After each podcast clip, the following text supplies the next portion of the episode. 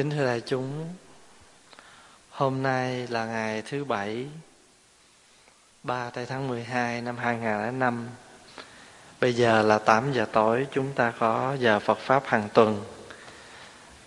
Và Hôm nay chúng ta tiếp tục và nói về à, Sơ lược về cái bản kinh thập thiện. Bởi vì à, trong chúng của chúng ta ở đây thì phần lớn ai cũng đã thọ giới thập thiện. Thì chúng ta cần phải học để chúng ta hiểu được cái giới thập thiện chúng ta đang tu. Và những vị mà chưa có um, à, biết giới thập thiện thì cũng hiểu để chúng ta phát tâm thọ trì cái giới này trong tương lai. Vì vậy cho nên à, chúng ta à, học hỏi về kinh thập thiện. Và thập thiện là nói về 10 cái điều lành mà chúng ta vân giữ. Trong đó có không sát sinh, không trộm cắp, không tà hạnh, không nói dối, không nói lưỡi hai chiều, không nói lời thô ác, không nói lời thiêu dệt, tức là ý ngữ đó, là không tham, không sân và không si. Hồi trưa chúng ta đã nói xong, sát sinh, trộm cắp rồi, bây giờ chúng ta qua cái phần tà dâm là tà hạnh thì đúng hơn. Chúng ta nên dùng cái từ tà hạnh. Bởi vì chúng ta hay nghĩ rằng à, khi mà một người nam một người nữ nào đó họ có liên hệ với tình cảm với nhau thì cái đó mới gọi là tà hạnh. Nhưng mà thật thì không có phải không hẳn là như vậy. Nó không hẳn. Tà hạnh ở đây tức là nó liên hệ tới vấn đề à, giữa nam nữ. Nhưng mà chỉ cần khởi cái tâm tà vậy thì cái đó cũng là thuộc vào cái giới này. Cho nên cái chữ tà đó là không chánh phải không? Chữ hạnh là việc làm.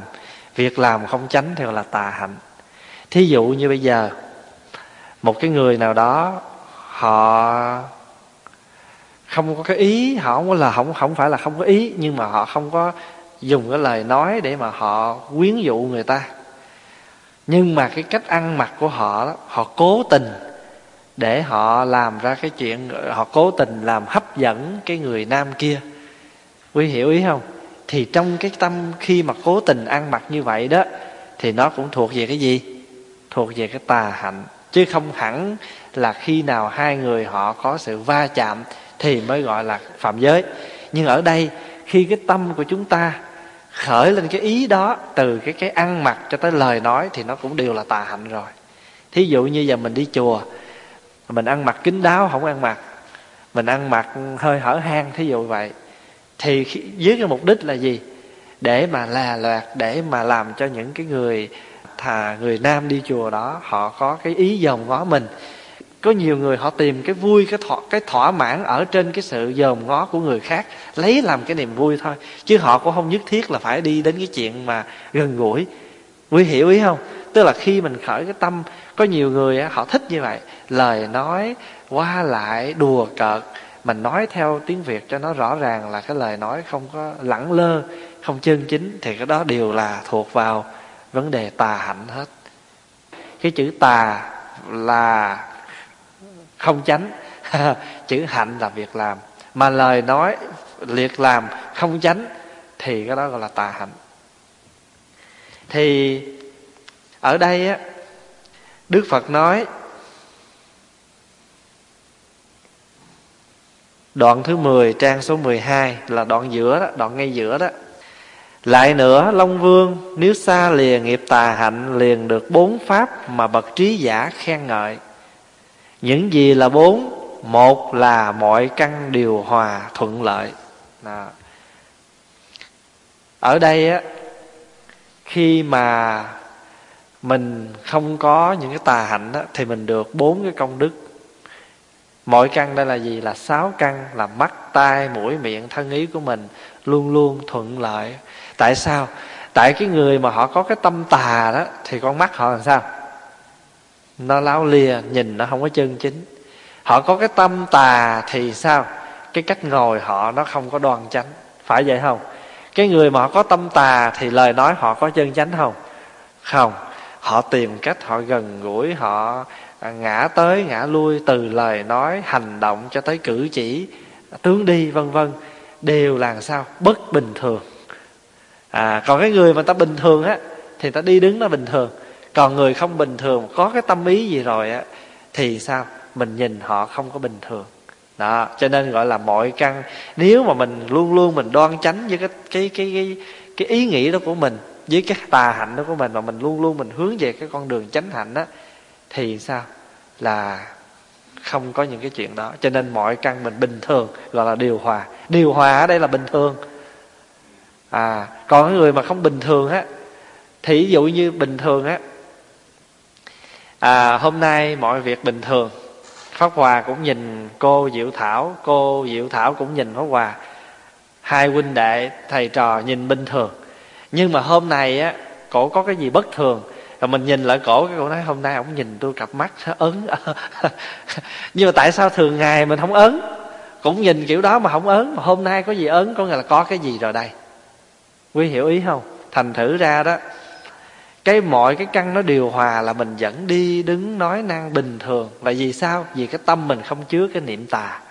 Còn nếu mà mình nếu mình tâm mình chứa niệm tà thì mình đi đứng nằm ngồi nó không bình thường. À như cái người mà họ cố tình họ vô nhà mình mà họ để dòm ngó coi coi coi nhà này à, à, cái gì gì đó làm sao? Vô đây không bình thường. Đó phật tử đi chùa cũng vậy. Vô dây vô đây chỉ là lễ phật nghe kinh đi chùa thì thấy họ rất tự bình thường. Còn cái người mà vô để mà cố tâm tìm kiếm à, chuyện hay, chuyện dở à, hôm nay có gì tin tức lạ không thì sao? Tâm trí nó, tại vì sao? Vô cũng kiếm người nói chuyện, mà hỏi một hồi có hỏi, lúc này có gì lạ không? Hồi sáng giờ tôi không lên mà, trên này có gì lạ không? Hay là, tôi nghe người ta nói vậy, mình nghe người ta đồn cái gì đó, mình tìm cách mình hỏi mà hỏi chận đầu chận đuôi, hỏi móc, hỏi méo, cái đó là gì? Đều là thuộc vào vấn đề tà hạnh hết. Mà khi mà tà hạnh như vậy á, thì sao? Các căn nó không bình thường. Nói chuyện nó, lời nói nó không bình thường. À cử chỉ không bình thường, ánh mắt nhìn không bình thường. Đó, mà người nào mà bình thường được cái tâm, cái chánh hạnh nơi mình á, thì được cái công đức thứ nhất là mọi căn điều hòa. Thí dụ như hôm nay à chú nào đó làm lỡ làm hư cái gì của pháp hòa đi. Mà chú đó mà trên nguyên tắc là pháp hòa chưa biết cái chuyện đó. Nhưng mà chú gặp mình chú có bình thường không? Chú không bình thường. Ví dụ như giờ pháp hòa bấm máy xuống và nói là nhờ quý cô nhắn là chú trung lý lên là bắt đầu ông tưởng là ai lên thọc gậy gì đây rồi, là ông lên sao? Tim gan ông nó đập thình thịch. Tức là mọi căn nó không điều hòa. Quý vị hiểu ý không? Cho nên khi mà ở trong lòng nó có cái gì mà nó tà đó, thì các căn nó không điều hòa, là như vậy đó. Cho nên á, vợ chồng cũng vậy, nhiều khi á, người vợ họ tin lắm. Họ tin lắm. Bình thường chồng về là bình thường, nhưng mà một qua một hai câu hỏi mà ổng trả lời mà nó không có suôn sẻ như bình thường là bà vợ biết liền. Cho mấy ông phải cẩn thận cái chuyện đó. Cho nên đừng có cái chuyện mà mà lăng nhăng thì bao giờ lộ tẩy. rồi pháp hòa nhớ ở ngoài bắc có cái câu ca dao cũng tức cười cũng vui lắm. Mấy ông mà mà mà mà gọi là không có đoan chánh như vậy đó phải không? Thì mấy ông hay biện hộ cho mấy ông mấy ông nói rằng đầu năm ăn quả thanh yên cuối năm ăn bưởi cho nên đèo bồng. Tức là rồi người ta mới định người ta mới nói rằng cái đó là một cái lối làm sao? Cái lối biện hộ. Tại vì đầu năm á, không biết trái thanh yên là trái gì có lẽ là trái thanh long không chừng. Thí dụ pháp hòa tra tự điển không thấy chữ không thấy cái trái thanh yên dạ thì pháp hòa nhớ một hôm đó, đọc sách thì ta nói đầu năm ăn quả thanh yên cuối năm ăn bưởi cho nên đèo bồng. Đó là một cái câu nói mà các ông nói rằng tại vì đầu năm mình ăn trái thanh yên rồi cuối năm mình ăn bưởi tức là mình ăn ngon ăn sang ăn đủ kiểu cho nên cả cái năm nay mình sanh cái tâm đèo bồng. Hiểu ý không? Đó là rồi thì người ta đó là một cái lối mà nói lên để biện hộ cho mình. Đó cho nên rồi cái giới này á đức phật dạy á, nó rất kỹ. Là bởi vì nếu mà chúng ta không giữ cái giới này cho đàng hoàng á thì mình mang bệnh rồi mình đem về mình truyền cái bệnh cho gia đình. Đó là nó mình gọi là mình làm cái nhân không có an toàn cho xã hội cho gia đình cho quốc gia. Còn nếu mà nói về à, cái nhân cách thì mình không có nhân cách bởi vì mình đã từng là cái người sao không có đoan chánh trong cái việc chánh hạnh là đức phật dạy rất rõ trong giới luật. Người tại gia phật duy cấm việc tà dâm tức là không có được à, tà hạnh ngoại tình. Chứ còn à, vấn đề vợ chồng thì đức phật không có cản bởi vì cái đó là phật tử còn tại gia. Ở trong cái giới này là nói như vậy đó thì nếu như ai mà xa lìa được cái giới cái cái điều thứ ba thì thứ nhất là các căn được à, điều hòa thuận lợi. Hai là xa hẳn sự xôn xao. Xa hẳn sự xôn xao là gì? Là dĩ nhiên là cái vấn đề gì? Cái vấn đề bàn vô tán ra. Cái vấn đề mà gọi là à, nói tốt nói xấu nói phải nói quấy đó. Rồi á dĩ nhiên người mà không có thích người mà không thích mà tà hạnh như vậy người mà không thích có cái tâm niệm mà không đoan chánh như vậy thì họ không bao giờ họ tìm mó tới những cái nơi ồn náo như là những cái bữa tiệc bữa tùng để mà có cơ hội cho mình ăn mặc à, à, hoặc là lời nói hoặc hành động của mình. Cái thứ ba là được người đời khen ngợi. Thứ tư là vợ hay chồng không ai bị xâm phạm. Tại vì nếu như mình gieo cái nhân nào thì mình bị cái quả đó. Ở đây là nói chữ vợ nhưng mà đúng ra là nó làm sao? Nó thêm chữ chồng. Nếu mình là vợ thì mình không bị sợ bị người ta à, gọi là giật chồng. Còn nếu mà mình là chồng thì mình cũng không sợ bị người ta giật vợ. À. Nếu đem bốn pháp ấy hồi hướng đạo vô thượng chánh đẳng chánh giác sau khi thành phật được cái tướng, cái tàn tướng ẩn mật của phật, đại trượng phu. Ở đây cái câu cuối này nó hơi khó hiểu, phải không? Bởi vì đại chúng nhớ rằng trong 32 tướng của Phật, ở trong đó có một cái tướng gọi là gọi là gì? Là cái tướng gọi là tàn ẩn cái tướng, gọi là cái cái, mình gọi là cái nam căn không có thô tháo không có lộ liễu như là cái người phàm phu. Cho nên đối với một cái người mà có tu á thì cái cái à, cái được cái tướng ẩn tàng à, gọi là trượng phu cái tướng đó nó không có bị thô. Có khi quý vị sẽ thấy một chữ khác ở trong những cuốn sách người ta gọi là mã âm tàng. Mã âm tàng tức là cái tướng giống như con ngựa vậy đó nó à, ẩn tàng cái tướng đó. Quý quý vị có hiểu ý không? À, người phàm phu bởi vì chúng ta không có giữ cái đoan chánh không phải trong đời này mà trong vô số kiếp. Cho nên mới luân hồi sanh tử. Mà người ta thường nói đó ái bất trọng bất sinh ta bà. Nếu mà cái niệm ái mình không có trọng không có nặng thì mình không có rơi rớt ở đây. Mà bởi vì chúng ta là những người sống trong cõi dục mà bởi vì sao? Bởi vì chúng ta bị cái dục nó lôi kéo. Từ cái dục vật chất cho đến cái sắc dục cho nên mình phải trở về cái cõi nhiễm ô này vậy cho nên đời kiếp nào thọ thân, mình cũng có bị những cái tướng thô, những cái tướng nó thô, nó lộ liễu. Còn đối với một người giác ngộ thì đây là cái tướng gọi là trượng phu. Trong kinh gọi là trượng phu ẩn mật tàng. Không thay. bây giờ mình qua cái, nãy giờ mình nói, vậy là từ trưa tới giờ mình nói xong ba cái giới của thân rồi. Bây giờ mình qua bốn cái giới của miệng. Ở đoạn kế lại nữa, long vương, nếu xa lìa nghiệp nói dối, liền được tám pháp mà chư thiên khen ngợi. Nói dối tức là mình nói cái lời nó không thật. Mà trong kinh gọi là vọng ngữ đó, phải không? Lời nói không có thật. Thì đại chúng biết á, ở trong cái thế giới của chúng ta, cái thế gian này á, cái phiền phức nhất, khổ đau nhất của con người là từ đâu? Phần lớn là từ cái lời ăn tiếng nói đó. thịnh á thì cũng từ lời ăn tiếng nói mà suy thì cũng từ lời ăn tiếng nói. Phải vậy không? À, gia đình hạnh phúc ấm êm cũng do mình nói chuyện với nhau. Mà gia đình mà không hạnh phúc ấm êm cũng lo từ lời nói. Thí dụ bây giờ mình hiểu lầm nhau mà mình ghìm với nhau mình không có giải tỏa cho nhau không không đem ra mổ xẻ nói với nhau thì không hiểu đã không nói tức là không hiểu. Để chúng thấy á nếu mà mình chư phật á muốn nương vào pháp tu á thì chư phật cũng phải tu từ cái âm thanh. Phải không? Cho nên đức quan thế âm á cái cái pháp tu của ngài là tu cái gì?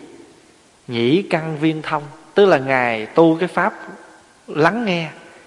À còn chúng ta đó thì ít có chịu lắng nghe đôi khi thích nói nhiều hơn nghe. Cho nên giữa giữa thánh với phàm nó, nó khác vậy.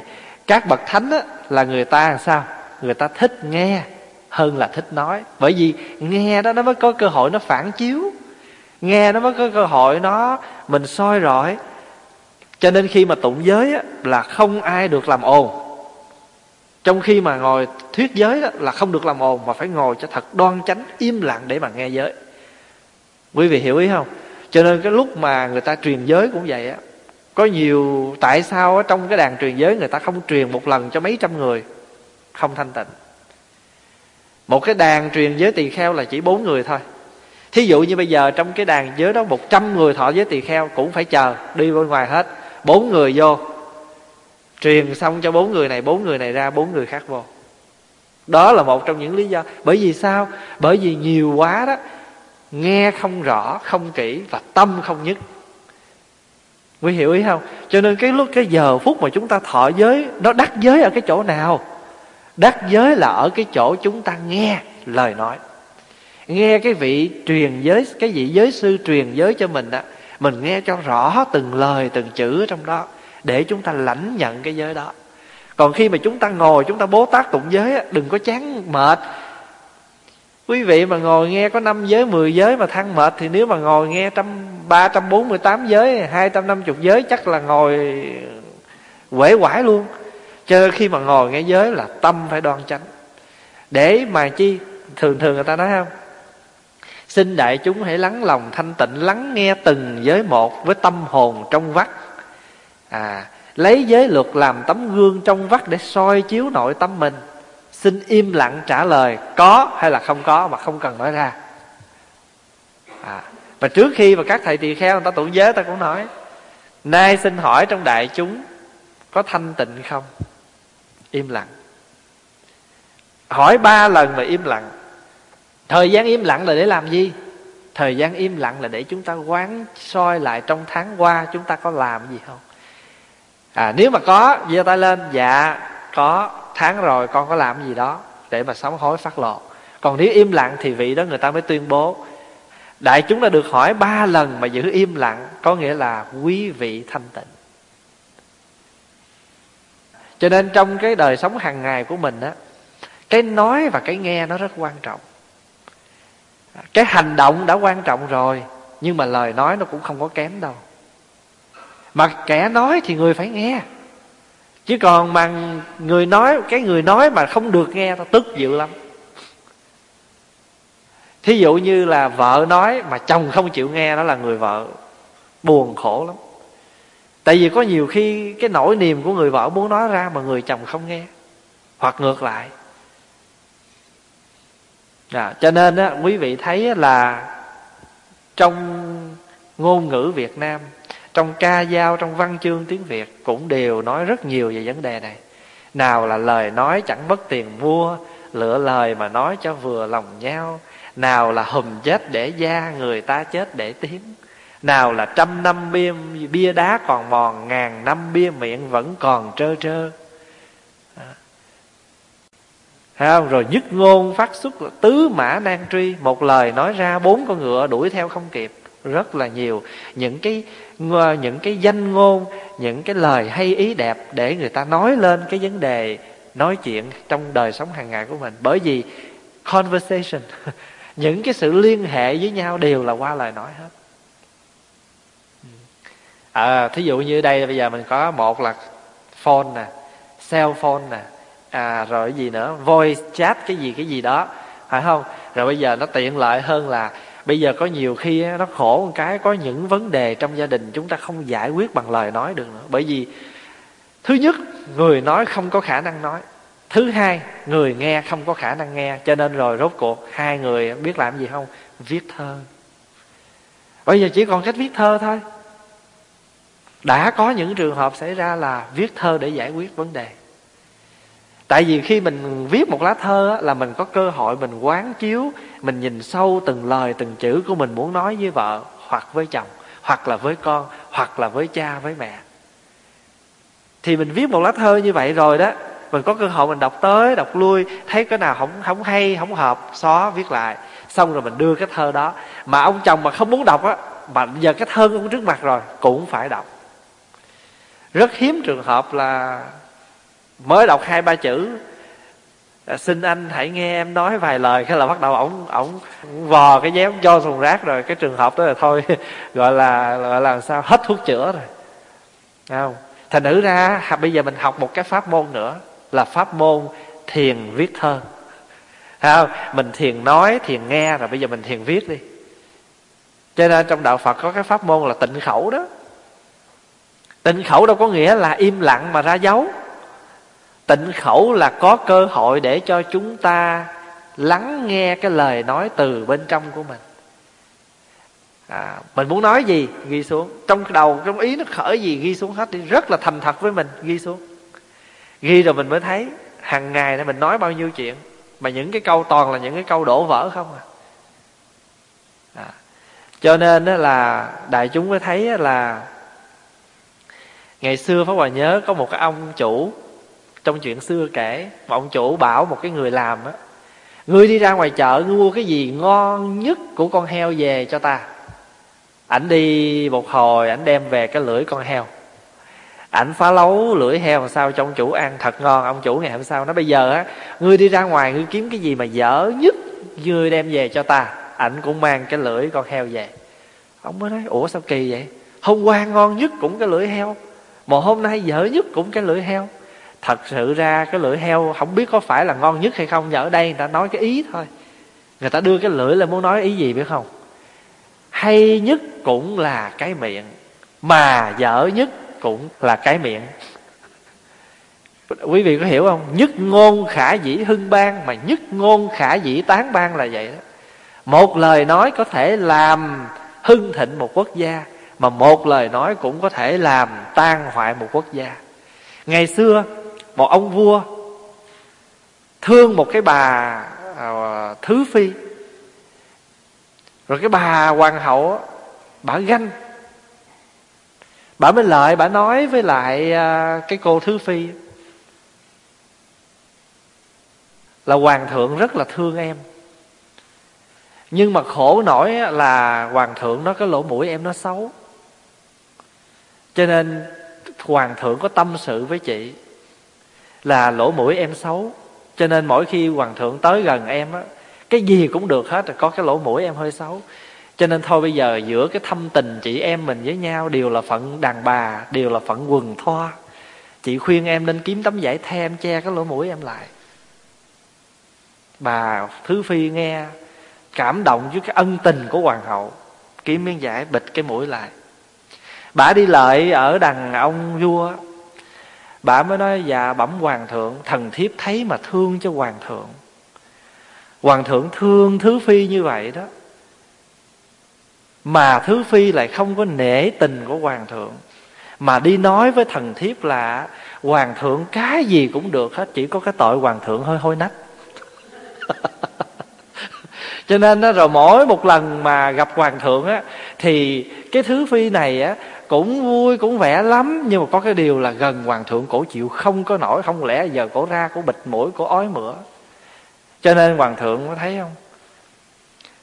Đó. Có nghĩa là sao? Thì chính dê hoàng thượng hôi nách cho nên hoàng thượng mới bọc cổ mới bịt cái mũi cổ bằng miếng vải. Quý vị có hiểu ý cái câu chuyện không? Lợi ông vua thì nói rằng ông vua bị người thứ phi chê là hôi, cho nên lấy miếng vải che mũi. Thì lợi cái người thứ phi thì nói là lỗ mũi em xấu, hoàng thượng chê. Người ta nghe tấm bịch lỗ mũi. Ông vua ông nghe, ông nổi giận đùng đùng lên. Ông sai quân sĩ tới thẻo cái lỗ mũi của cái bà phi đó. À ở đây là từ một cái lời nói thôi. Từ một cái lời nói thôi là cái vấn cái giới mà một là giới gọi là thiêu dệt đó đâm đầu thóc thọc bị gạo đó đang là đây đó. đó cái câu chuyện này là như vậy đó. Cho nên đó có một cái ông đó đó ông bán à, bán giáo tức là bán dao những cái cây ấy cái cây giáo đó cái nhọn nhọn đâm. Ông dơ cái giáo lên. Giáo này rất là bén đâm gì cũng lũng nhưng mà ở bên cạnh ông cũng bán gỗ nữa. Thì người ta mới hỏi, gỗ này bán làm sao? Gỗ này tốt công hiệu như thế nào? Ông nói, gỗ này thật chặt, không gì đâm lũng. Quý vị thấy hai cái mâu thuẫn không? Bán dao, người ta hỏi, giáo này bán như, giáo này như thế nào? Thì anh nói là, giáo này rất bén, đâm gì cũng lũng. Bên này anh nói là, gỗ này rất chặt, không gì đâm thủng. Thành thử ra nhiều khi mình muốn cái lợi cho mình á, mà nó lộ cái gì? Lộ cái nói dối. À mà người ta định nghĩa đó, là ở hai cái chữ mâu thuẫn là từ hai từ hai cái câu này. Muốn nói lên cái chữ mâu thuẫn, đưa một cái ví dụ như vậy. Rồi một anh nọ, anh bán à, tượng đó mà. Anh bán ngoài chợ, anh bán tượng. Xin bà con hãy mua giùm những cái tượng này. Ai mà đem cái tượng này về là giàu sang sung túc dữ lắm thì người ta mới nói, nếu mà giàu sang sung túc thì tại sao không mang về nhà anh cho nó sung túc, giàu sang để làm chi làm chi là cái người đi bán tượng, bán rong, bán riêu ngoài đường như vậy? Thì người ta bỏ đi hết rốt cuộc anh mang một đống tượng anh về. Đây là những cái chuyện mà để nói lên cái sự tự mình chuốc lấy những cái mà khổ lụy cho mình mà qua những cái lời nói không thật. Có nhiều khi mình đi chợ mình thấy người ta bán áo mình thử vô, mình thấy nó rộng quá. Cái ta nói là sao biết không? Không có sao. Mặc dài lần cái nó rộng mà nó vừa ha. À. Nhưng mà lỡ cái áo nào mà nó rộng quá ta nói không có sao. Giặt bữa hai nước cái là sao? Nó rút lại liền à. Thành thử ra cái chuyện buôn bán là cho nên đôi khi á, người, quý vị nhớ, người ta thường nói là mua lầm, chứ bán không có lầm. Phải vậy không? Tại sao? Tại vì cái người bán biết cách để nói để mà bán được. Cho nên mình mua cỡ nào đi nữa đó, cũng đừng có nghĩ là mình mua vậy là mình ép giá hay cái người bán không có đâu. Người bán mà họ bán được cho mình đó, có nghĩa là sao? Có nghĩa là được giá ta mới bán chứ, ai tội gì bán lỗ? Phải vậy không? Cho nên mình á, nhiều khi á dụ mình mua cái đó hai chục, bà bạn mình mới mua có 10 đồng à. Rồi mình cũng tức cành hông cái bà bán đó. Nhưng mà thiệt sự ra đừng mình nó bản qua là mình đại lầm bả là trung lầm. Chứ còn cái người bán không có lầm đó nó bán hai chục thì nó lời ờ, ít chút. Nó bán hai ờ, lời nhiều một chút mà nó bán 10 đồng là ít một chút. Nó đều là lời hết hôm rồi đi ờ, qua bên đôn hoàng. Bán mấy cái bộ băng mà nói về con đường tơ lụa mà ngày xưa à, à, Trung Quốc nhập lụa qua các nước Âu Châu bán đó thì con đường đó là con đường mà ngài Quyền Trang rồi đi thỉnh kinh đó. Ở bán những cái cuốn à, DVD mà nói về con đường đó bằng tiếng Anh. Bán sáu chục đồng. Mình chê mắt mình không có mua mình trả giá nó lát còn ba chục. Trời ơi nó rẻ quá rồi. Phải không? Khoái quá. Mua cho một đống. Cái tiệm đằng kia nó thấy đằng này mà bán được mấy chục bộ vậy đó nghe nó tức cho mình nó lợi nó, nó kêu mình lợi nó bán cho mình hai chục à rồi thì bắt đầu kéo ù lại mua. Cái đằng kia nó thấy vậy nó xuống giá nó còn 13 quý vị thấy không? Từ sáu chục mà xuống còn 13 đồng thôi. Đó thành thử ra cái người mà họ mà bán được cho mình đó, họ không có lầm đâu đừng có lo. Nói như vậy có nghĩa là mình à, thật ra đó người ta bán thì mình phải cho người ta có lời chứ cái chuyện đó đương nhiên cái chuyện gọi là mình gọi là thiên kinh địa nghĩa. Ờ, nếu mà không có lời thì người ta bán làm gì? Mình mua là mình giúp hội cho người ta. Hả không? Nhưng mà ở đây mình muốn nói cái vấn đề nói năng và vấn đề sắp xếp trong cái vấn đề buôn bán. Ai người ta cũng có cái cái lợi khẩu để người ta bán buôn. À người nào mà lợi khẩu thì người đó bán khá hơn. À người nào không được lợi khẩu, không có biện tài quảng cáo thì nó khác hơn. Pháp hòa này không phải dân buôn bán nhưng mà tại vì biết khen thành thử ra khen cái là ai người ta cũng nhào chúng ta mua. Đi trung quốc là đi trung quốc là mấy phật tử đặt là là đi làm lợi cho mấy cái tiệm. Pháp Hòa tới thì ô chuỗi này tốt lắm nghe đằng kia bán tám chục mà đằng này có hai chục. Cho là thôi họ vô ào ào vậy đó. Thôi kệ Pháp Hòa cũng nói lâu lâu mình qua mình à, giúp cho người ta có nhiều vị cũng tức lắm. Trời ơi hồi nãy tôi mua tới sáu chục mà bây giờ tôi đằng này nó có ba chục à hay là hai chục phải không? Thôi không có sao đâu phải không? Mình không làm món này thì người khác cũng làm món kia. Trong đoàn ai không làm hết trơn á. Thành thử ra, đó là mình nói về cái miệng. Bây giờ mình nói về cái công đức của cái người giữ giới không nói dối. Nói lời chân thật. Nói đúng sự thật. Mà phải biết rằng á, nói đúng sự thật không có nghĩa là sao? Không có nghĩa là lúc nào mình cũng toạt ra ha mà nói theo người bán mình nói toạt móng heo đó, không phải. Phải tùy chuyện mà nói chứ. Thứ nhất là miệng thường thơm, sạch như hoa sen. Ở trong nguyên từ của kinh gọi là ưu bát, hoa ưu bát đa la. Quý vị có nghe cái từ đó chưa? Có nghe cái từ hoa ưu bát không? À chữ ưu bát đó đó là để nói lên là cái loài hoa sen màu xanh. Hoa sen màu xanh. Nhưng mà mình dịch đó là mình dịch rồi. Như cái bản kinh này là bản dịch rồi. còn nhiều bản kinh người ta để nguyên chữ là thơm mùi u bát đa. Hay là u bát đa la. Chữ mùi u bát đa la đó là hoa sen mà hoa sen xanh. Ở đây á, ý muốn nói rằng cái người mà giữ cái giới nói dối không nói dối đó không có nghĩa là người ta thở ra cái mùi thì nó thơm hoa sen. Không hẳn là như vậy mà gì? Mà từ cái lời nói của người ta nó chân chính giống như là một loài hoa sen vậy đó. Lời nói của người ta làm cho người nghe nó dễ chịu. Thí dụ như mình muốn à, mình muốn sửa một lỗi một người nào đó mà nếu mà mình không khéo sửa đó thì mình nói cho người ta nghe, người ta không có cảm tình. Quý quý vị có hiểu ý mà nói không? Thành thử là khi mình nói mà người ta sẵn sàng, người ta sửa lỗi mà người ta rất là cảm ơn mình, cũng như vậy thôi, mà mình không bị mất cái cảm tình, không bị người ta ghét mà người kia sẵn sàng sửa lỗi là bởi vì chúng ta biết sử dụng ngôn ngữ từ ái. Mà trong cái kinh gọi là kinh thương yêu nói đó, những kẻ ấy biết sử dụng ngôn ngữ từ ái bởi vì dùng ngôn ngữ từ ái là phát xuất từ lòng thương.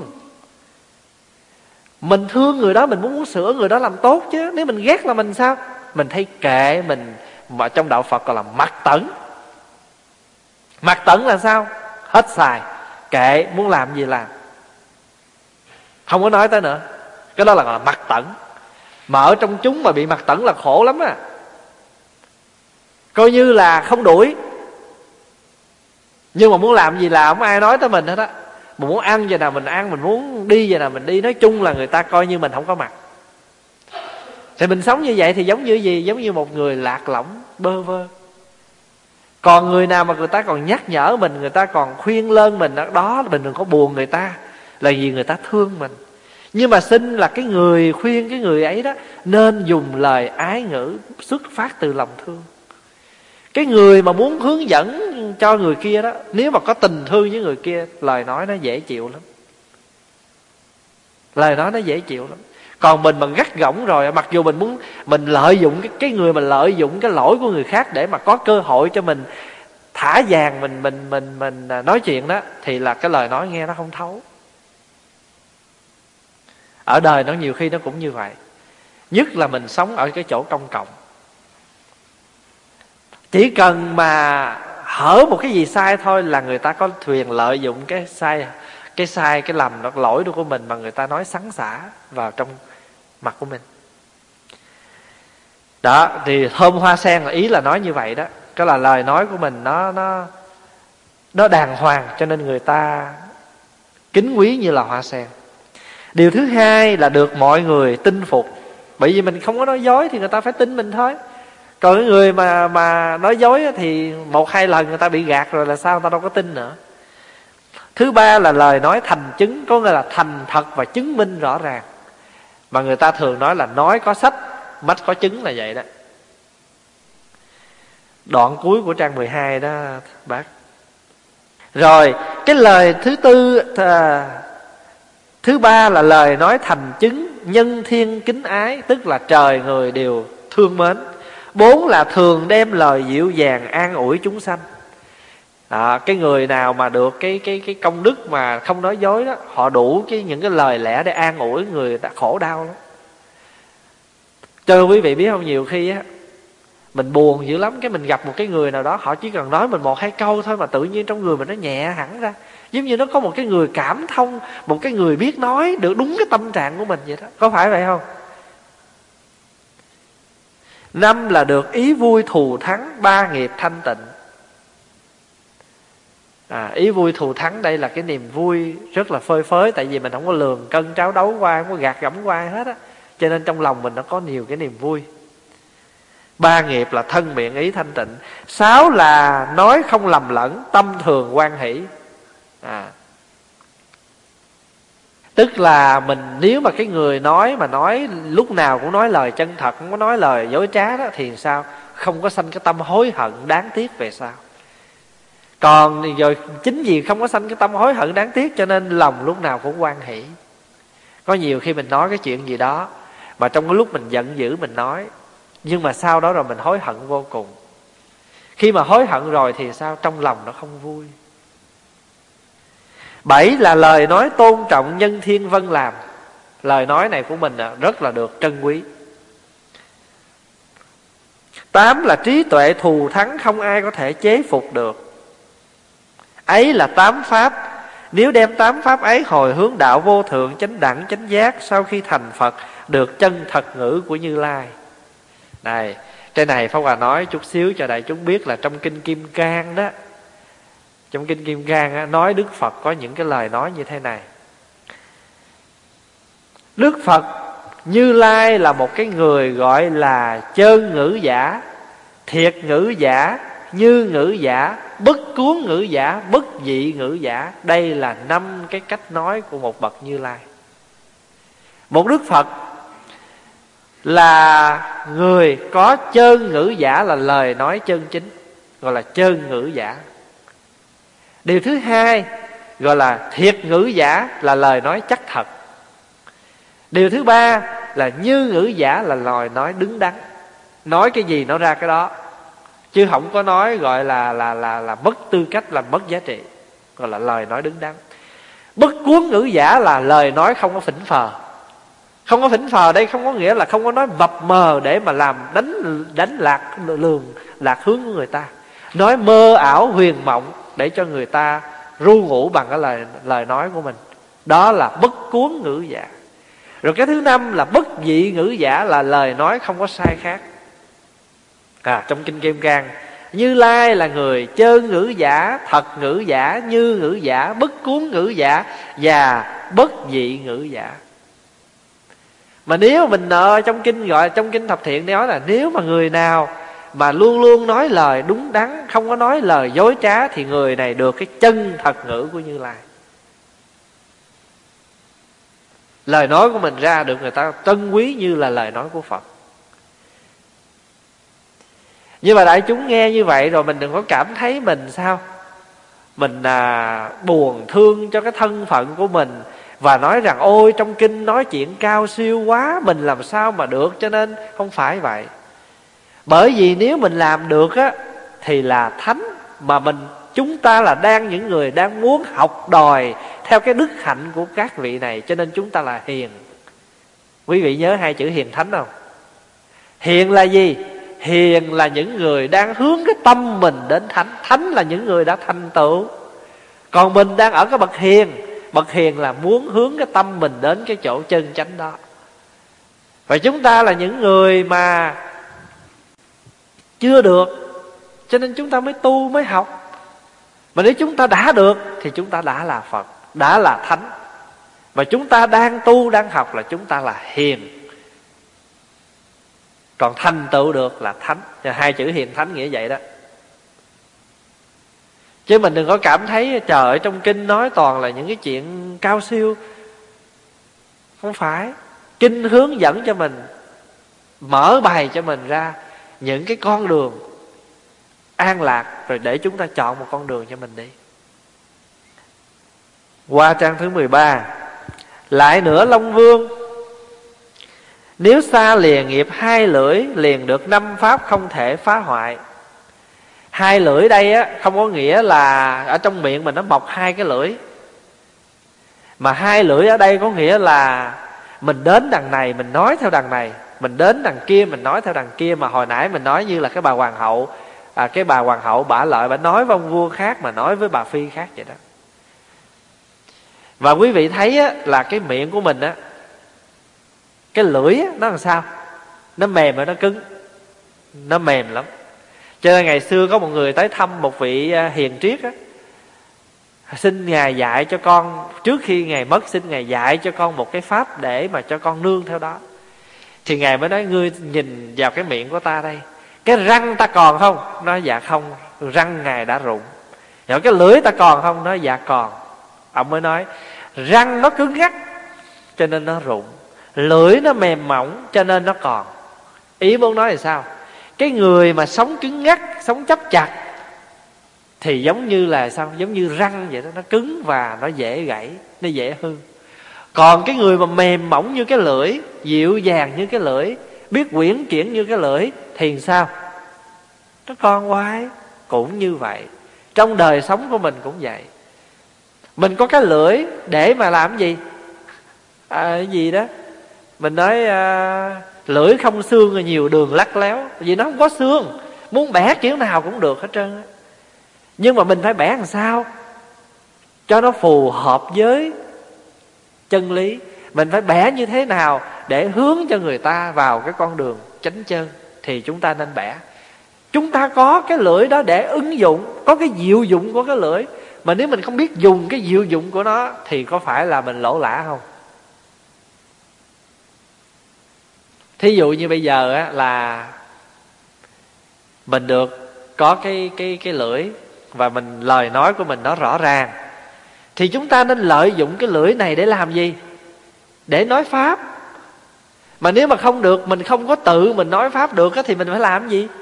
Mà mình trùng tuyên giới pháp. Thật ra quý thầy không có ai là người tự sáng kiến cái gì hết. Những cái gì mà nói đây là dựa theo đâu? Dựa theo kinh mà nói, chứ không có thể mà rời kinh được. Nhưng mà mượn cái kinh, rồi sao sao nữa? Mượn những cái hình ảnh hiện thực của cuộc sống này để nói như thế nào? Hướng dẫn như thế nào để cho người phật tử dễ nắm bắt cái ý nghĩa của kinh? Thì chúng ta biết dùng cái diệu dụng của cái lưỡi. Còn nếu như chúng ta không khéo thì chúng ta dùng cái lưỡi này để làm gì? Để nói những cái lời nói không có đoan chánh, những cái lời nói cho người ta đau khổ, cho người ta chia rẽ, cho người ta xa lìa.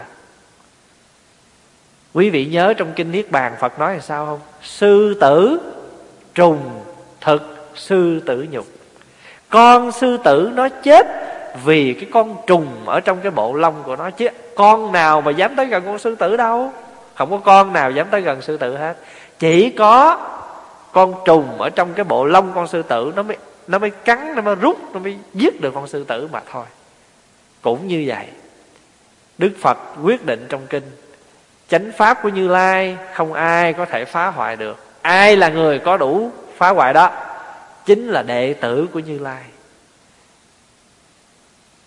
Cho nên đó, mình hay dùng cái từ mà ngoại đạo đó. Cái chữ ngoại đạo trong đạo phật á nó không có cái nghĩa là cái người kia không phải đạo phật thì chúng ta kêu là ngoại đạo. Không phải. Người ta có quyền gọi mình phần lớn là người ta gọi mình như vậy á. Ví dụ như à, mình không phải đạo phật người ta không phải đạo phật người ta gọi mình là ngoại đạo, nhưng mà đối với đạo phật không không có gọi người ta như vậy. Đạo phật gọi ngoại đạo là như thế nào? Người nào không thấy được chân lý thì người đó là ngoại đạo. Người nào không sống đúng với chánh pháp là ngoại đạo. Mặc dù có thể người đó đang ở trong phật pháp, đang ở trong cái ngôi nhà phật pháp đang ngồi trên tọa cụ để được gọi là ngồi thiền niệm phật, đang mở một quyển kinh để gọi là tụng kinh. Nhưng mà sao? Từ cái ăn, cái sống của người đó không phù hợp với những điều mà đức phật dạy thì người đó gọi là ngoại ngoại đạo. Đây là trong kinh điển và chư tổ, chư thánh đã định nghĩa chứ cái không khí mà mà tu học hết trơn á, cái tâm mình nó làm sao? Nó sao xuyến nó như thế nào đó thì chúng ta gọi là ngoại đạo. Có nhiều khi nghe mà không để nghe mà nghe để làm chi biết không? Để soi bói. Nghe để soi bói nghe mà để gọi là à, à, hơn thua thì cái đó nó không phù hợp. Quý vị có biết cái cây sắt không? Cây sắt phải không? Khi mình để ngoài sân á cái sắt nó nó bị rỉ sét đó rồi làm sao mà cây sắt nó nó nó nó nó bị mục được? Từ cái gì nó mục? Chính từ cái chất rỉ sét của cây sắt đó nó ra, và lâu ngày cái chất sét đó nó ăn mòn, nó ăn mục cái cây sắt đó. Quý vị có có thấy được cái hình ảnh Pháp hoàng muốn nói không? Khi một cây sắt mà nó rỉ sét, thì cũng chính từ những cái chất sét trong cây sắt đó ra, nó ăn mục mòn cái cây sắt đó. Cũng như vậy đó phật pháp không có mạt. Không có mạt pháp. Mạt pháp là bởi vì cái tâm của người học phật nó không có đúng giống như thời gì chánh pháp hoặc là thời tượng pháp nữa. Mà cái người học phật học cho có hay là học để mà à, có danh có vị vân vân, hoặc là học để mà chơi. Nói chung là không có còn đúng như vậy nữa thì pháp mới mạt. Bởi vì sao? Bởi vì mình học mà mình không có hành thì làm sao mà phật pháp hưng thịnh được? Cho mạt pháp là mạt như vậy đó. Cho nên hai lưỡi ha. Mình đi đến chỗ này, mình nói theo chỗ này, đến chỗ kia thì gọi là hai lưỡi đó. Mà trong kinh địa tạng nói làm sao? Người nào mà không có giữ cái miệng nè. Mà kiếp sau mà trở lên nó một là không có lưỡi, hai là gì? Trăm cái lưỡi. Một là không có cái lưỡi nào hết đó hai là cả trăm cái lưỡi trong đó. Mà mà thật sự ra một trăm cái lưỡi thì làm sao?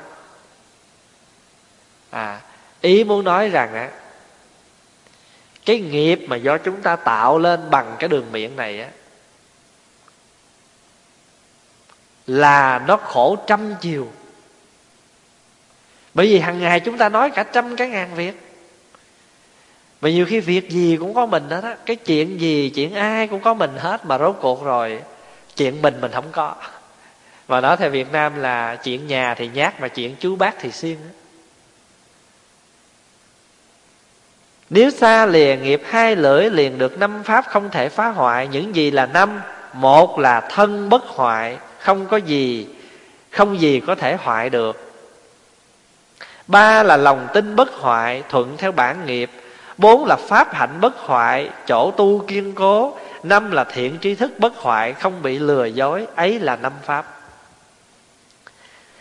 Bây giờ thân bất hoại là như thế nào? Dĩ nhiên á, là cái thân này, mình hiểu là đức phật dạy thân này là thân gì? Thân tứ gì? Thân tứ đại. Mà thân tứ đại thì một ngày nào đó nó phải rã và nó trả về cho tứ tứ đại. Như vậy làm sao gọi là thân bất hoại được? Làm sao gọi là thân bất hoại được? Thân bất hoại ở đây là muốn nói cái gì? Muốn nói cái pháp thân thường hằng ở nơi mình không có gì có thể hoại được. Bởi vì sao? Bởi vì mình không có đi đầu này mình nói đâu không có sự đính chánh. Mà không có sự đính chánh đi đứng đàng hoàng và không ai có thể hoại được mình được. Quý vị hiểu cái chữ thân đó không? Ở thân đây là cái thân pháp thân thanh tịnh, chứ không phải là cái thân tứ đại mà đổi dời của, thay đổi theo cái sự vô thường của con người mình. Đức phật mà còn phải theo cái luật vô thường là là chuyển biến của thân tứ đại mà huống chi mình. Chờ ở đây là thân bất hoại là để chỉ cho cái nghĩa rằng chúng ta không có đâm thọc chỗ này, chỗ kia, cho nên không bao giờ sợ bị đính chánh. Mà không bị đính chánh có nghĩa là không bị tàn hoại, không bị người ta chê trách, người ta phá hoại mình. Thứ hai, đây là quyến thuộc bất hoại. Quyến thuộc đây là ai? Không phải là bà con thân thích họ hàng như cái kiểu thường tình thế gian. Bà con ở đây là bà con trong phật pháp. Những người nuôi dưỡng mình trong phật pháp thí dụ như bản thân đây, quý thầy, quý sư cô, đi tu rồi là lìa bỏ gia đình. Chỉ đi tu thì có có bà con không? Có quyến thuộc không? Có chứ. Cho nên thường thường quý hòa thượng mà người ta mất người ta hay gọi hay gọi, ta gọi là môn đồ pháp quyến đó. Quý, thí dụ như bây giờ đây nè, mình đã có con, có cháu là thân quyến. Thân quyến là sao? Tức là những người thân tộc họ hàng của mình. Nhưng mà người tu rồi thì không có thân quyến mà có cái gì quyến pháp quyến. Người tu là có pháp quyến. Còn phật tử, còn người ở ngoài đời mà có vợ, có chồng, có con, có cháu là thân quyến. Mặc dù mình rời bỏ gia đình, mình không có ai, mình đừng có sợ là mình nữa mình chết, không ai bưng lư hương, không có đâu, không sao hết trơn mà đã nói rằng thân tứ đại không còn thì mắc chi có lư hương nữa, chứ cũng không có quan trọng cái chuyện có người bưng lư hương hay không nữa. Nhưng mà hàng ngày mình sống đây, mình thật sự có một người bạn quý vị biết nhiều khi mà mình đâm đầu thóc mình thọc bị gạo riết biết không? Cái người ta thấy mình, người ta cũng ớn nữa trời ơi. Thôi thôi, tôi sợ cái anh đó quá, tôi sợ cái chị đó quá, thôi. Rốt cuộc rồi sao, mình sống sao? Mình sống lẻ loi, mình sống đơn độc là tại vì người ta ngán mình quá rồi. Người ta mới vừa nói cái chuyện này, người ta tâm sự với mình thôi, người ta không có cái ý gì hết. Người ta nghĩ mình là chỗ chí thân, chí tình, người ta đem, người ta tâm sự. Ai ngờ mình đem ra mình nói cho người khác hiểu biết hết. Thì là một lần thôi chứ người ta làm mình ta cũng làm lần thôi chứ. Mà nếu mà giỏi lắm là làm ba lần thôi chứ. Ai dạy gì mà lần làm mình làm cả đời sao? Có hiểu ý không? Đó, vì cho nên gọi là quyến thuộc bất hoại. Nếu mình giữ được cái giới không chọt đầu này chọt đầu kia thì ai người ta cũng quý kính mình ai người ta cũng tới làm bạn với mình thì mình có bao giờ mình mất? Bà con quyến thuộc gì đâu. Cho nên gọi là quyến thuộc bà con bất hoại. Rồi thứ ba là lòng tin bất hoại thuận theo bản nghiệp mình có cái lòng tin ở nơi phật pháp và mình được niềm tin ở nơi mọi người. À, tại vì sao? Tại vì cái bản nghiệp của mình cái nghiệp mà nghiệp gốc của mình á cái nghiệp gốc của mình là từ là nghiệp làm gì? Nghiệp không đâm thọc. À, cho nên rồi sao? Thuận theo cái nghiệp đó thôi. Quý vị biết không? Nghiệp đó, nó có hai thứ nghiệp. Nó gọi là cận tử nghiệp và tích lũy nghiệp. Nhớ hai cái từ này ha.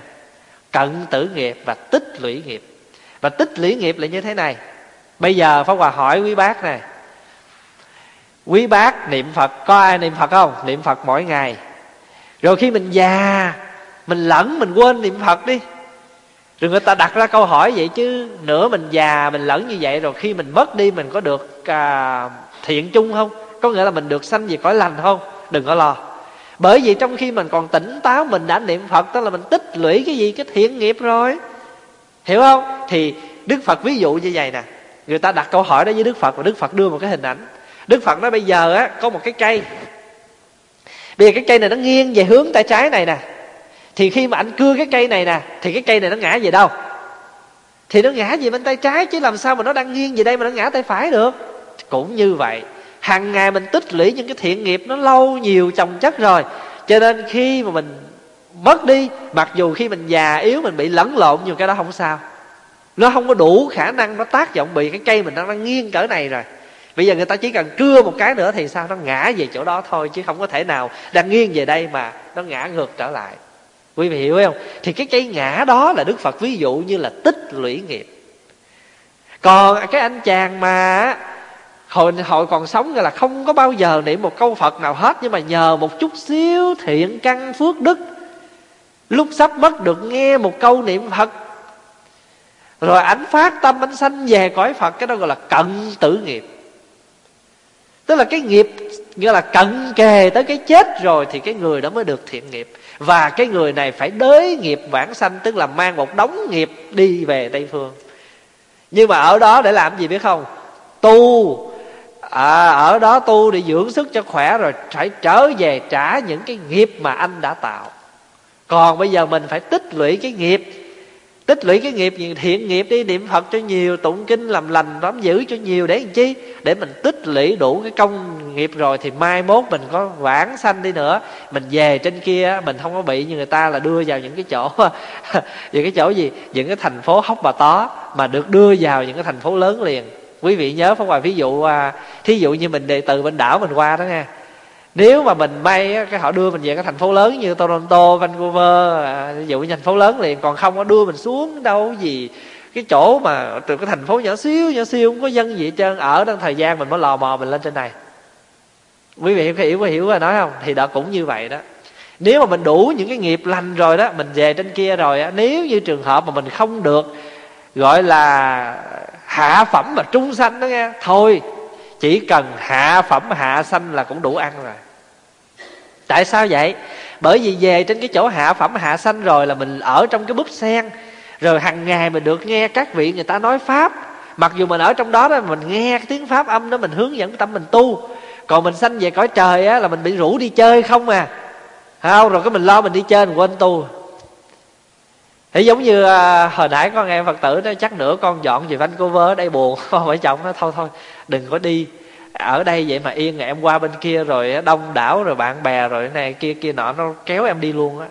À mình ví dụ, thì giờ đây cũng vậy đó. Cho nên mà niệm phật á là tích lũy nha. Đừng có nghĩ rằng á, niệm phật không có công năng gì hết, không phải đâu, mình tích lũy đó. Cho nên mỗi một cái lời nói chân chính của mình, mỗi một cái việc làm chân chính của mình, mỗi một cái lời mình tụng kinh niệm phật đều là những cái việc làm gì? Tích lũy nghiệp hết. Nhưng mà nếu ngược lại, mình làm những cái việc hằng ngày nói xấu nói tốt nói thành nói tội người ta thì cũng tích lũy phải không? Nhưng mà tích lũy cái gì? Cái hắc nghiệp chứ không phải là thiện nghiệp. Cho nên nó cũng đều là tích lũy. Nhưng mình tích lũy cái gì? Mình tích lũy tiền bạc. Giống như ở ngoài đời vậy, mình tích lũy tiền bạc hay là mình tích lũy ba cái báo ba cái hũ chai ba cái lon tới hồi vô nhà mình không có gì đáng hết trơn và quý vị vô cái kho cái trời ơi, tích lũy dữ lắm mà không có cái gì gọi là đáng giá được cái gì gì đâu không à. Không, nó khổ là chúng sanh mình á, nó bị một cái nghiệp gọi là bị cái nghiệp gì? Thích tích lũy mà bị gì mình không có được với, tới những cái đồ cao sang không tích lũy nói toàn tích lũy những cái hũ trao, hũ ớt, hũ đường rồi, chút chút chút chút chút, vậy mà không có còn đường để mà đi cho nên mình ở trong một cái môi trường mà thanh tịnh, gọi là chư thượng thiện nhân mà trong kinh di đà nói đó, rất là tốt. Trong kinh di đà gọi là chư thượng thiện nhân. Mà mình phải nên nhớ rằng trong kinh còn nói một câu như thế này nè. Bất khả dĩ thiệu thiện, căn phước đức nhân duyên đắc sinh tịnh độ. Cái người mà đừng có nghĩ rằng nghĩa là người mà thiếu căn lành, bất khả dĩ thiểu thiện, căn thiếu thiếu cái căn lành, thiếu cái phước đức còn khuya mới được về đó. Mà đầy đủ thiện căn, đầy đủ phước đức mới được về đó. Cho nên đó là mình được cái gọi là lòng tin bất hoại thuận theo cái bản nghiệp của mình. Hằng ngày mình, cái nghiệp mình làm cái gì thì nó thuận theo đó, mà nó đi thôi chứ không có gì hết. Thứ tư là pháp hạnh bất hoại không phải pháp hạnh đi việt nam bây giờ đâu. Pháp hạnh bất hoại ở đây á, là những cái phật pháp này những cái hành động theo trong phật pháp. Thí dụ như bây giờ đó, mình đã thấm nhuần phật pháp rồi, mình là phật tử thuần thành rồi, mỗi việc làm gì của mình trong hàng ngày đó, có một chút xíu là phật pháp không? Có chứ sao không? Có chứ sao không? Thí dụ như bây giờ mình đi nghe phật pháp hàng tuần nè rồi mình thường xuyên đọc sách, mình thường xuyên nhớ phật á. Ngày xưa mình vô trong sở á, người ta nói mình một câu á, là mình muốn hơn thua. Cái bây giờ người ta nói cái mình khởi cái niệm lên, thôi kệ, không có đáng nói làm chi mất công. Đó, tức là sao? Mình đang làm pháp hạnh đó. Tức là mình đang hành cái chuyện gọi là hành phật pháp đó. Rồi ngày xưa đó ha, mình nghe ai khổ á, mình cũng thu khe. Bây giờ nó ngược lại nha, mình nghe người ta khổ cái tự nhiên mình khởi lên cái lòng liền à để coi coi tôi có à, chút ít nào tôi giúp không? Mặc dù mình không có nhiều được, có thể là 5 đồng 10 đồng thôi, nhưng mà chắc chắn là trong lòng mình khởi cái niệm đó. Có phải vậy không? Đó. thí dụ bây giờ quý phật, quý vị mà lên chùa đây mà ví dụ pháp hòa nói, trời tội nghiệp cái à, mấy đứa nhỏ việt nam quá à, đi học mà không ai cho tiền học. Mặc dù quý vị chưa dám nói thẳng với pháp hòa là để tôi giúp cho thằng trăm hay hai trăm không có dám nói. Nhưng mà trong lòng khởi lên chút xíu tình thương đối với những đứa nhỏ đó và trong lòng nghĩ, để gắn thu xếp coi có được dư chục nào không, thì gửi cho nó. Tức là mình có tu rồi á, là pháp hạnh bất hoại. Tức là mình ở, mình là người phật tử, mình có tu học, mình có sống trong giáo lý rồi là sao? Lúc nào mình hành động cái việc gì, nó cũng đều nằm vòng vòng ở trong cái pháp hạnh hết trơn á. Giống như bây giờ mà mình mà phải đi chùa mà ghiền rồi đó nghe. Đi qua du lịch thành phố nào cũng hỏi, ở đây có chùa không? Ở đây có chùa không? Để mình tới mình thăm chùa. Hồi nhỏ đó ha. Đi ngang chùa mà mình thấy cái nóc hoặc là mình thấy cái tượng quan âm lộ thiên mà đứng là trong lòng rất là muốn đi vào đó rất muốn ghé đó thăm. Giống như mà đi trung quốc á, mình đi thì làm sao mình đủ thì giờ đi thăm hết các chùa trong một cái núi được. Nhưng mà thiệt sự rất là tiếc. Là tại vì mình muốn đi thăm hết tất cả những ngôi chùa đó dù chỉ được đến đó và bước vào trong đó lễ phật ba lễ rồi mình đi ra mình cũng vui nữa. Nhưng mà vì mình không có thì giờ. Đó, thì pháp hòa nói như vậy để mình ví dụ như là cái pháp hạnh ở trong, gọi là bất hoại của mình là như vậy đó. Là cái việc làm và niềm tin của mình kiên cố, không có lay chuyển. Năm là được thiện tri thức bất hoại, không bị lừa dối. Thiện tri thức là ai?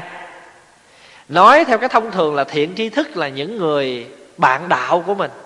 Những cái người mà đưa mình á thiện tri thức nó có ba loại phải không? Ngoại hộ thiện tri thức rồi gì nữa? Rồi có ba loại giáo thọ thiện tri thức. Những người mà dạy cho mình những người mà hướng dẫn cho mình dạy dỗ cho mình gọi là giáo thọ thiện tri thức. Còn những người mà ủng hộ mình trên cái phương diện à, à, vật chất thí dụ như giờ à, mình đến đây à, thầy thì lo cho mình à, phật pháp còn quý sư cô lo cho mình ăn. Quý sư cô là gì? Ngoại hộ thiện tri thức. Còn quý thầy là gì? Là giáo thọ thiện tri thức. Mình nói ví dụ như vậy đó. Nhưng mà tại sao ở trong này dùng cái chữ là bất hoại?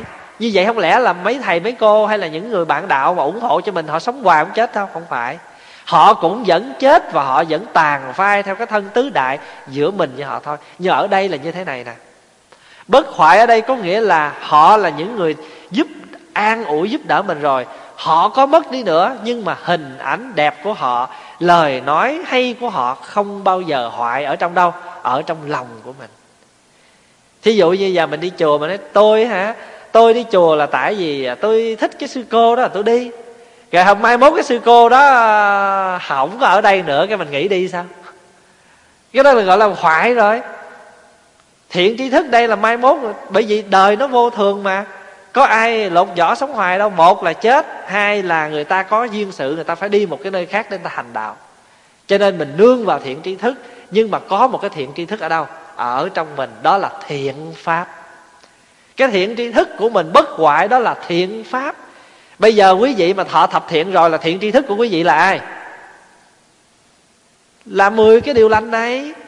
Còn người nào mà thọ năm giới thiện tri thức của mình là ai? Là năm giới. Quý vị hiểu không? Còn những cái thiện tri thức như là ủng hộ mình từ miếng ăn, cơm, manh áo, vật chất hay là lời giảng, đó là gì? Đó cũng là vô thường thiện tri thức. Tại vì sao? Rồi một ngày nào đó họ cũng đi theo ông theo bà chứ họ có sống hoài đâu. Nhưng mà có một cái thiện tri thức bất hoại ở nơi mình đó là giáo pháp của phật. Mà trong kinh mà gọi là hải đảo tự thân á, đức phật nói đó quý vị đừng có nương tựa vào ai hết. Quý vị phải nương tựa nơi chính quý vị. Cho nên á, mình tu ăn cơm có canh tu hành có bạn đúng. Mình đều là những người đồng đạo nương với nhau mà tu đúng nhưng mà nên nhớ rằng đó chỉ là gì? Đó chỉ là trên phương diện, phương tiện nương nhau mà tu trong cái kiếp sống này thôi. Chứ thật sự ra không có cái gì bền chặt hết. Và chúng ta phải lấy giáo pháp, lấy lời dạy của phật làm cái vị thiện tri thức cho mình. Quý vị nhớ ha, mình đã thọ thập thiện rồi thì thiện tri thức mình tức là mười pháp lành này. Mình đã thọ tam quy ngũ giới rồi thì thiện tri thức mình là tam quy ngũ giới mình đã thọ Bồ Tát giới rồi Thì thiện tri thức của mình là sáu giới trọng 28 giới khinh Là tam tụ tịnh giới. À, Là không làm việc ác Phải làm cố gắng làm việc lành Và độ tất cả chúng sanh. Đó là nhiếp. Hàng ngày mà mình ăn ba miếng cơm lạc đó là mình đang tu cái bồ tát hạnh đó. Cho nên đó pháp hòa khuyến khích à, quý vị về nhà đó à, mỗi bữa cơm đó, nên ăn ba miếng cơm lạc đi ha, cầm chén cơm lên rồi mình dít miếng cơm mình thầm đọc nguyện không làm điều ác. Miếng thứ hai, nguyện làm các việc lành. Miếng thứ ba, nguyện độ tất cả chúng sanh hay là nguyện giúp tất cả mọi người. Đó là tam tụ tịnh giới của bồ tát, gọi là nhiếp luật nghi giới, nhiếp thiện pháp giới, là nhiêu ít hữu tình giới. Mình chưa thọ với bồ tát, nhưng mà hàng ngày mình phát cái tâm gì? Phát cái tâm tu theo bồ tát. Rồi bây giờ mình nói riết à mà bây giờ mới đầu mình nói nói không à không làm nguyện không làm điều ác, nguyện làm các việc lành. Nói sơ sơ vậy đó. Nhưng mà lỡ hôm nào mình làm cái việc gì xấu, cái mình nói, trời ơi hàng ngày mà trước khi mình ăn cơm mình đọc cái gì đấy? Mình đọc nguyện không làm điều ác mà. Mà sao bây giờ mình lại nói một câu mà để cho người ta chia rìa, cho người ta gây gỗ như vậy? Đó, thiện tri thức nhắc mình liền. Quý vị có hiểu ý không? Hằng ngày á, mình đem thiện tri thức của mình mời thiện tri thức mình ăn cơm. Rồi ngày nào mình cũng ăn với thiện tri thức mình hết, bằng ba cái câu đó rồi thì mình đi tới đâu, làm việc gì, mình cũng đều có thiện tri thức hết. Đó, thiện tri thức bất hoại, tùy sở trụ xứ thường an lạc là ở cái câu đó đó. Tùy sở trụ xứ là gì? Tùy theo chỗ nào mình ở cũng đều an lạc hết. Tại vì sao? Tại vì mình có thiện tri thức. Mà thiện tri thức đó chính là giáo pháp của phật. Người sống mà không có giáo pháp của phật, không nương theo lời phật dạy thì không có làm ăn gì được hết thí dụ như giờ pháp hòa làm phật sự mà không có đem phật pháp ra làm, không làm bằng cái tâm từ bi, không làm bằng cái tình thương thiện hồi, nó thành ra cái gì? Thành ra ma sự. Tại vì sao? Làm thì vô đó rồi tranh danh, tranh quyền, tranh tranh ghế, tranh địa vị. Không, mình đừng có học cái kiểu đó. Mình làm phật sự, hành phật sự không giờ phút chán. Pháp môn tu tám vạn điều thông đó là cái bài sám mà quy mạng bình thường đâu đó. Khai đạo tràng hiển chân phá vọng. Lời nghĩa là ngày nào mình cũng nguyện những cái lời rất là cao siêu. Hôm nào mình sẽ học cái bài sám này, gọi là sám quy mạng. Hay lắm. Kiến pháp tràng ư xứ xứ, phá nghi võng ư trùng trùng. Hàng phục chúng ma, thiệu long tam bảo. Trời ơi, những cái lời nói nghe ghê gớm như vậy đó dựng pháp tràng dựng cái cờ pháp lên. Nghĩa là dựng kiến pháp tràng ư xứ xứ, chỗ nào mình tới là dựng cờ pháp lên. Kiến pháp tràng ư xứ xứ, phá nghi võng ư trùng trùng. Ai nghi chỗ nào con khai ngộ cho họ chỗ đó. Phá nghi võng ư trùng trùng. Để chi? Để mà hàng phục tất cả các loài ma. Để mà xiển dương tam bảo, hàng phục chúng ma, thiệu long tam bảo. Để làm gì? Thừa sự thập phương chư phật, vô hữu bì lao đây mình bây giờ là đang là những người là thừa hành chư phật đó mình là thị, gì sứ giả của như lai đó. Đấy, ai cũng có là sứ giả hết á mà sứ giả đang training à, sứ giả đã có bằng cấp và sứ giả nó cũng có những cái loại silver những cái loại gold những cái loại metal. Ở đây nó cho những cái bằng cấp mà theo kiểu đó đó. Quý vị hiểu ý không? Thành thử ra đó mỗi một người trong chúng ta là một sứ giả của như lai bây giờ đó mình chưa đi thắc khắc phục được ở những cái chỗ biên địa phải không? Khắc phục ở đâu? Ở gia đình của mình. Chồng là một sứ giả hòa bình vợ là một sứ giả hòa bình. Nơi nào mà có nghi kỵ có những cái sự mà à, hiểu lầm với nhau thì chúng ta là những người như thế nào? Những người sứ giả hòa bình mang lại cái bình an cho nơi đó. Còn nếu chúng ta nói theo những cái điều đó là chúng ta đang tạo cái nghiệp gì? Nghiệp hai lưỡi nghiệp vọng ngôn, khẩu nghiệp. Còn bây giờ chúng ta là người phật tử, chúng ta phát tâm tu rồi.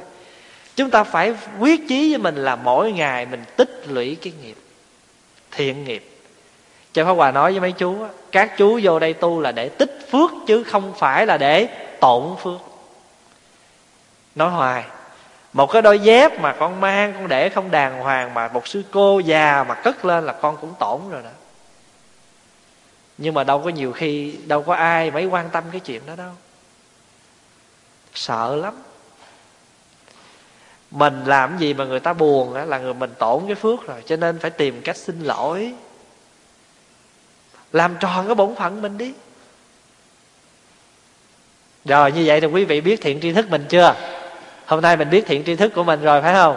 Đó, cái chữ bất hoại trong đạo phật là vậy đó. Thiện tri thức bất hoại, pháp hạnh bất hoại và pháp hòa yêu cầu là mỗi ngày về tu ba cái giới bồ tát đó đi. Chưa thỏ giới gì hết nhưng mà tu ba cái giới. Bồ tát là tu ba cái đó, đó gọi là người ta gọi là tam tụ tịnh giới. Nhiếp luật nghi giới tức là làm việc lành. Nhiều ít hữu tình giới là mình độ chúng sanh. Nguyện không làm việc ác nguyện làm các việc lành nguyện độ tất cả chúng sanh và đạo đức của đạo phật, nó chỉ ở dọn dẹn có bốn câu thôi. Phải không? Chư ác mạt tác, chúng thiện phụng hành, tự tịnh kỳ ý. Không làm việc ác, làm các việc lành, giữ tâm trong sạch. Thị chư phật giáo, đó là lời của phật dạy. Đừng người ta hỏi đạo đức của đạo phật dạy cái gì? Mình chỉ có thể ngắn gọn với người ta, đạo đức của đạo phật dạy, không làm việc ác, làm việc lành, giữ tâm trong sạch mình làm được cái chuyện đó là mình theo lời phật dạy rồi. Đó thiện tri thức của mình đó. Trời chứ mình nhiều thiện tri thức lắm. Mà có thiện tri thức đó rồi là người mình sống đi đâu cũng có pháp hạnh. À, cho nên cô trúc ý phải biết là thấy được cái đó rồi là pháp hạnh everywhere. Chỗ nào cũng có pháp hạnh. Mà cái pháp hạnh đó là cái pháp hạnh bằng xương bằng thịt. Rồi đi về bên chỗ một cái môi trường đó để tạo ra cái gì? Tạo ra một cái pháp hạnh bất hoại. Quý vị có hiểu ý không? Pháp hạnh mà mình mang mang trong người là chỉ là cái tên thôi, cái giả danh thôi. Bây giờ mình muốn được thực chất như cái chữ pháp hạnh mình có đó, là mình phải tu học để mình xứng đáng làm cái pháp hạnh. Hay nói một cách khác hơn là mình làm cái pháp khí cho phật pháp. Pháp khí là gì? Pháp khí là cái cái cái vũ cái à, cái khí cụ cái dụng cụ ở trong phật pháp. Gọi pháp khí. Thí dụ như ở trong bình thường mình gọi là chuông mỏ linh tan là pháp khí. Nhưng mà bản thân chúng ta cũng phải là một pháp khí của phật. Mình phải là một cái pháp khí. Cho nên rồi à, quý vị có nhớ cái bài thơ mà lời kinh mà pháp hòa viết một hôm mà nghe tụng kinh thích quá mình làm một bài thơ dường như không phải lời ca, mà sao thanh thoát ngân nga lạ lùng. Đâu phải ca, mà sao nó thanh thoát lạ lùng.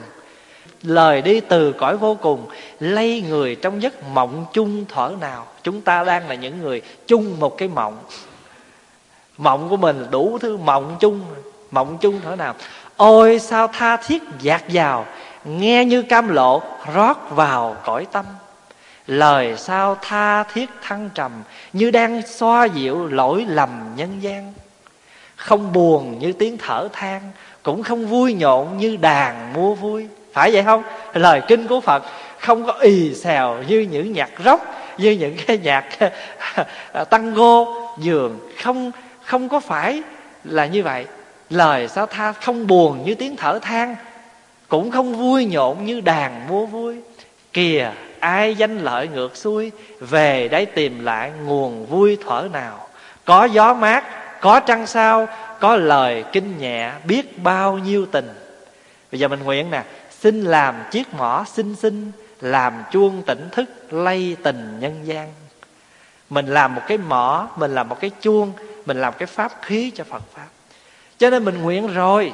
Mình nguyện như vậy rồi là không có cái gì có thể lay chuyển mình được cứ như vậy mà mình tu thôi. Người ta không hiểu mình như vậy cũng không sao. Bởi vì sao? Bởi vì mình đã học được một câu luận ngôn như, luận ngữ như thế này. Mình đánh giá mình ở khả năng của mình. Người ta đánh giá mình qua việc làm mình đã làm. Hay không? Mình mới biết khả năng của mình chứ. Người ta làm sao biết? Cho nên mình mới đánh giá được mình ở khả năng của mình còn người khác đánh giá mình là qua cái hình tướng của mình, qua cái việc làm mình đã làm, người ta đánh giá cái đó không có giá trị. Không bằng. Cho nên mình phải là u minh giáo chủ bổn tôn. À mình là phải thực hiện cái câu đó nha u minh giáo chủ là mình phải làm giáo chủ cõi u minh.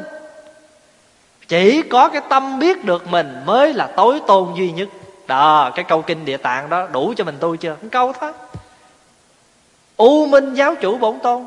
Giáo chủ là người có khả năng soi sáng, dẫn dắt, thì gọi là giáo chủ. Phải là mình dẫn dắt được nó, có phải là bổn tôn không? Tôn quý nhất mà. Mà soi ở đâu? Soi ở nơi cái cõi tâm này. Bởi vì cái chỗ này không thấy được nó, cho nên gọi là u minh chỗ không có ánh sáng là u minh chứ gì nữa. Là hôm nay mình học à, mới được có gì? Hai cái giới về miệng thôi, phải không? Nói dối, nói lưỡi hai chiều kỳ sau mình sẽ tiếp là nói lời thô ác và nói lời ý ngữ thiêu dệt. Thôi mình nghĩ đây, chúc đại chúng có một đêm an lành.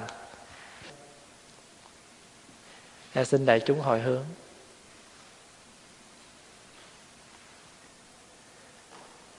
Pháp môn xin uh, nguyện uh, hồng ơn nghĩa xin uh, nguyện đền phiền nào xin nguyện đoàn quả buộc.